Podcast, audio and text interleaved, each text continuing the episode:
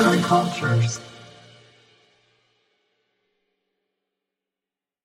Merhaba sevgili dinleyiciler. Bugün sosyolojide toplumun evrilmesi, cemaat ve cemiyet, Ferdinand Tönnies'ten bahsedeceğiz. Bunu dinleyenler büyük ihtimalle cemaat ve cemiyet konusunda belki ön yargılı olabilirler. O ön yargıyı kırmak için şöyle bir şey söyleyebilirim. Burada yazıda, yani podcast'te anlattığı cemaat ve cemiyet bizim zannettiğimiz cemaat ve cemiyetler değil. Bizim ülkemizde biraz daha farklı bakılıyor bu konulara. O yüzden dinlerken bunu böyle dinlemenizi tavsiye ediyorum. Sevgiler diliyorum. Ferdinand yirmi altı Temmuz bin sekiz yüz elli beş yılında varlıklı, çiftçilikle geçinen bir ailede dünyaya geldi. Ailenin yedi çocuğundan biri olan Ferdinand, sosyolojide dönüm noktaları yaratan bir düşünür olacağından habersizdi. Yena, Leipzig, Berlin ve Tübingen üniversitelerinde eğitim aldıktan sonra bin sekiz yüz yetmiş yedi yılında doktorasını yaptı. Ferdinand yirmi dokuz Ocak bin dokuz yüz dokuzda Berlin'de diğer düşünürlerle birlikte, yani onlar da Simmel, Weber ve Sombart, Alman sosyoloji topluluğunu kurdu. Topluluğun ilk başkanlık görevini üstlenen Tönnies, bin dokuz yüz otuz üç yılında Nazilerin baskıları karşısında dayanamayıp görevinden ayrıldı. Üyelerin de büyük bir çoğunluğu yurt dışına çıkmak zorunda kaldı. Ferdinand'ın birçok eseri yayınlandı. Sosyoloji ve felsefe alanına önemli katkılarda bulundu. En bilinen kuramlardan biri, cemaat ve cemiyet ile iki farklı grup dinamiğini ve grupların kendine has bağlarını inceledi. Endüstri devrimi ile sosyal yapının değişimine tanıklık eden Ferdinand, devrimin beraberinde getirdiği kentleşme eğiliminin toplumsal bağları nasıl etkilediğini araştırdı. Cemaat ve cemiyeti üç ana nokta üzerinden değerlendirdi. Büyüklük, amaç ve duygusal yoğunluk. Bu üç belirleyicinin endüstrileşme fenomeniyle bağlantılı olduğuna inandı. Ona göre cemaat bağları küçük ve gelenekseldi. Kırsal alanlarda gözlenirdi. Öbür taraftan cemiyet bağları ise sevgiler arındırılmış ve resmiydi. Kalabalık toplumlarda bulunurdu.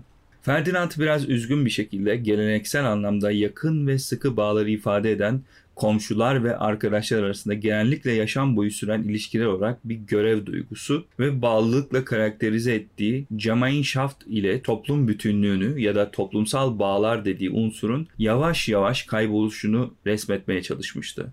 Ona göre topluluk küçüldükçe bireylerin birbirine karşı duyduğu sevgi artıyor ve amaçları kendi çıkarını gözetmeksizin birbirlerinin gereksinimlerini karşılamak oluyordu.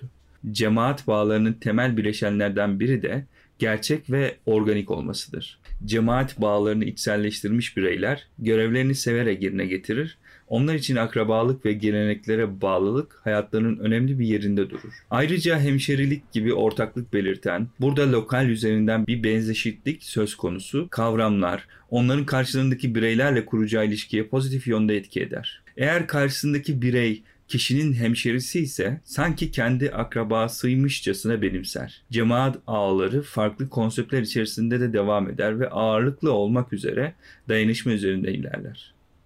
Kırsal alanda gerçekleştirilen ortak mera sistemi gibi iş ilişkileri kişisel güven üzerine dayanır. Üç tip cemaat bağı gözlemlenir.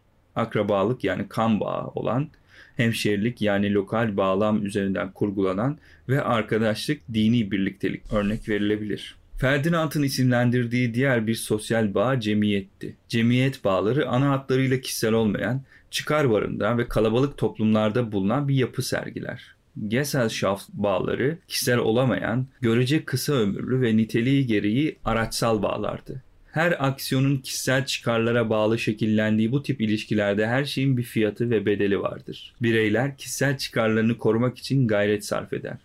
Bu durum insanların zihinlerini kendi çıkarlarını gözetecek doğrultuda hesaplamaya daha yatkın bir hale getirir. Rasyonalite duyguların önüne geçer. Temel olarak bunun iki iyi yönü vardır.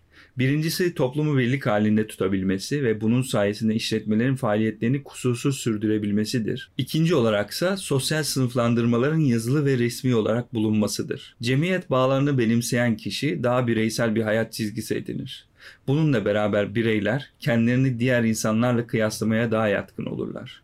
Artık günümüzde toplumların cemaat tipi bağlar barındırmadığını söylemek gerçekçi değildir. Bütün toplumlar her iki toplumsal türü barındırsa da sanayileşme ve kentleşme ile denge belirgin bir şekilde cemaat bağlarından uzaklaşmaktadır. Gerçekte Ferdinand bile kaygılarına karşın hızlı kentleşmenin acımasız bir şekilde cemiyet bağlarının üstünlüğüne yol açtığını kabul etmektedir. Günümüz hızlı kentleşme koşulları göz önüne alındığında cemiyet bağlarının bu dengede acımasızca üstün olduğu görülse bile cemaat bağları tamamen yok sayılamaz ve günlük hayat pratiklerinde de deneyimlenmediği söylenemez. Yazan Melike Nur Ülsever, seslendiren Rıdvan Tüzemen.